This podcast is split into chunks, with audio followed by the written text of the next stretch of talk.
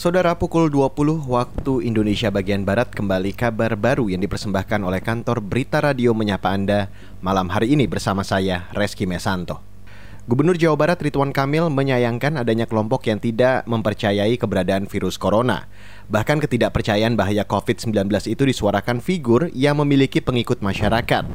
Menurutnya tentu hal ini akan menambah daftar masyarakat yang tidak mematuhi protokol pencegahan penyebaran virus seperti salah satunya memakai masker. Secara umum tidak hanya di Jawa Barat saya monitor hampir di ya. seluruh Indonesia uh, masih ada kelompok orang yang uh, masih tidak percaya bahwa corona itu ada itu satu kelompok masih ada yang percaya hmm. corona atau virus ini uh, tidak mematikan dan lain sebagainya ya bahkan kita lihat kan pemusik-pemusik nasional ada juga yang melakukan statement-statement ya Gubernur Jawa Barat Ridwan Kamil mengaku dirinya mesti bekerja ekstra memberikan sosialisasi dan juga mengedukasi masyarakat.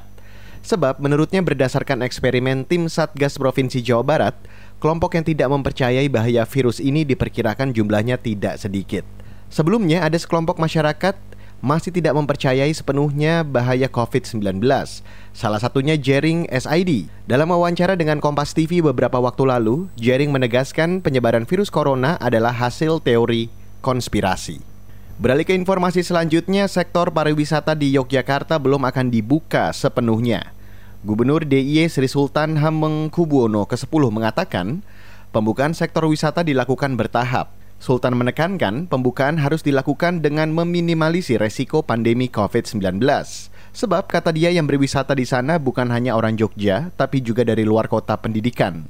Ia mengaku tidak ingin hal-hal yang terjadi di negara lain menimpa Jogja, yakni angka virus corona melonjak lagi setelah pariwisata dibuka, namun tak disertai dengan disiplin mematuhi protokol kesehatan. Selain itu, Sultan juga kembali mengingatkan agar pemerintah kabupaten kota menggunakan APBD secara efektif dan efisien agar ekonomi terdampak pandemi bisa segera pulih. Saudara, pemerintah dinilai belum melaksanakan amanat UUD 1945 terkait hak setiap anak atas kelangsungan hidup, tumbuh dan berkembang, serta hak atas perlindungan dari kekerasan, eksploitasi, dan diskriminasi. Hal ini disampaikan Fatayat Nadatul Ulama dan Pusat Kajian Jaminan Sosial Universitas Indonesia atau PKJSUI dalam sebuah diskusi kemarin. Alasannya, menurut Ketua Umum Pengurus Fatayat NU, Anggia Erma Rini, karena pemerintah belum bisa tegas mengatur konsumsi rokok. Padahal konsumsi rokok dapat merenggut hak-hak anak karena berdampak pada tumbuh kembang mereka banyak juga bantuan bantuan-bantuan langsung yang harusnya dibelikan untuk makanan yang bergizi buat anak-anaknya ternyata lebih dibelikan uh, rokok gitu ya bahkan uh, kelompok atau keluarga-keluarga yang miskin kalau punya dia punya uang sepuluh ribu ternyata dia lebih memilih untuk membeli rokok daripada membeli telur yang lebih berprotein bagi anak-anaknya, lebih menjamin bahwa anak-anaknya nanti tidak akan uh, mengalami stunting atau diberikan kepada ibu-ibunya yang sedang hamil.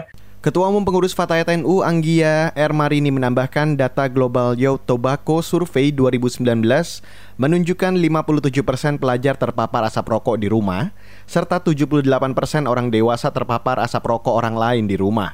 Oleh karena itu, Perempuan anggota Fatayat NU sudah menjadikan rumah mereka kawasan tanpa rokok.